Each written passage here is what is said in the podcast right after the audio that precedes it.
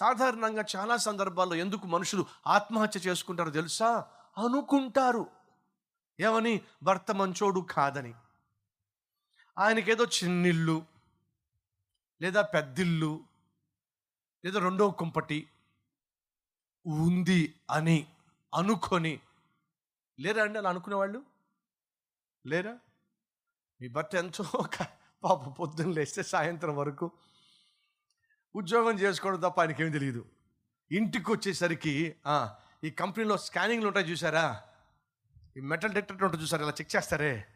ఆ విధంగా భార్య చెక్ చేస్తాయి పాకెట్లు చెక్ చేస్తాయి మనిషిని చెక్ చేస్తాయి స్మెల్ వస్తుందేమో చెక్ చేస్తాయి మళ్ళీ పువ్వుల స్మెల్ వస్తుందేమో అని చెక్ చేస్తుంది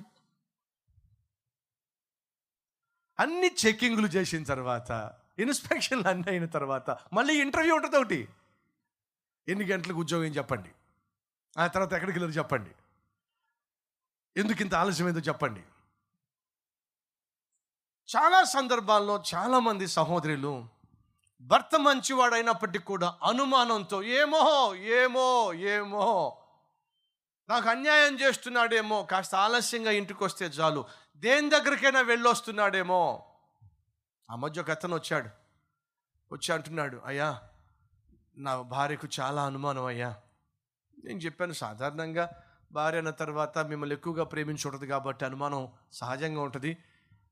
దాన్ని పెద్దగా సీరియస్గా తీసుకోవాల్సిన అవసరం ఉంది అని చెప్పంటే మా- నా భార్య అనుమానం అంతా ఇంత కాదయ్యా. అది తీవ్ర స్థాయికి అయ్యా ఏమిటి తీవ్ర తీవ్ర స్థాయి అంటే తలిపేసి వెళ్ళిపోద్దయ్యా ఇంట్లో పెట్టేసి? ఏం చేస్తాట? చలిపేసి వెళ్ళిపోద్దండి ఇంట్లో పెట్టేసి అప్పుడు చెప్పాను ఇంకా అంతకన్నా సుఖమే ఉంటండి. చలిపేసి వెళ్ళిపోయినప్పుడు చక్కగా మీరు ఆ, దేవుని పాటలు వినొచ్చు ప్రార్థన చేసుకోవచ్చు టీవీ ఆన్ చేసుకుని చక్కని వాక్యం వినొచ్చు. బ్రదర్ అంత అంత అదృష్టమా నాకు? ఏ? తలుపు అంటే ఇంటి తలుపు కాదండి. మరి? బాత్రూమ్ తలుపు అండి. అమ్మా సిస్టర్స్ మీరు సామాన్యులు కాదు. మీరు తలుచుకుంటే అతను అంటున్నాడు నన్ను బాత్రూంలో వేసి తలుపేస్తండి ఇంత పనిష్మెంటా? ఇంత అనుమానమా? సరే ఇంతకు అతని వయసు అది తెలుసు? రిటైర్డ్ అయిపోయాడండి. మీ అనుమానం తగలడా? రిటైర్డ్ అయిపోయాడు. అరవై ఐదు సంవత్సరాలు ఏమిటో పాపం ఆయనకి. ఎంత దారుణం చూడండి.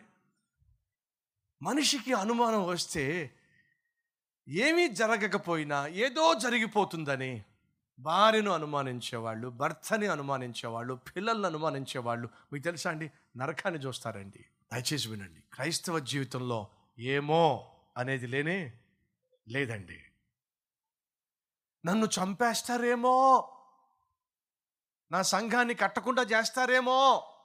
ఇక్కడ నుంచి ఖాళీ చేయించేసి నన్ను పంపించేస్తారేమో?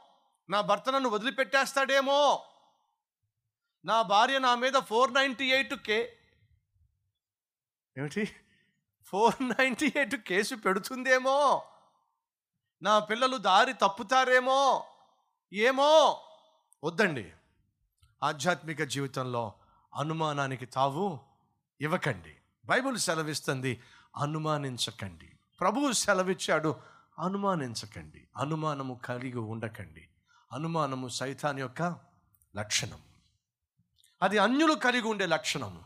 అనుమానం నిన్ను చింతింపజేస్తుంది.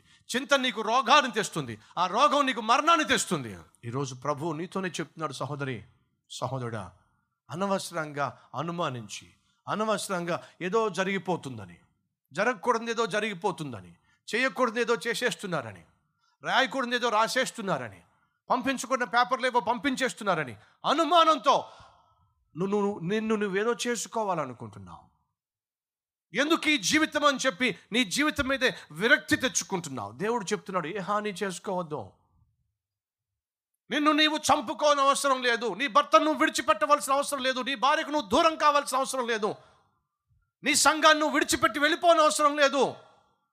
నువ్వు ఎక్కడ ఉన్నావో అక్కడే దేవుడు నిన్ను స్థిరపరచుటకు ఆయన చాలినవాడో అనే సత్యాన్ని మర్చిపోవద్దని ప్రభు పేట మనం చేస్తున్నాం దేవుడు ఈరోజు నాతోనే మాట్లాడాడు అన్నవారు ఉన్నట్లయితే మీ హృదయాన్ని సరిచేసుకోవడానికి ఈరోజు సిద్ధంగా ఉన్నట్లయితే మీ హస్తాన్ని ప్రభు చూపిస్తారా?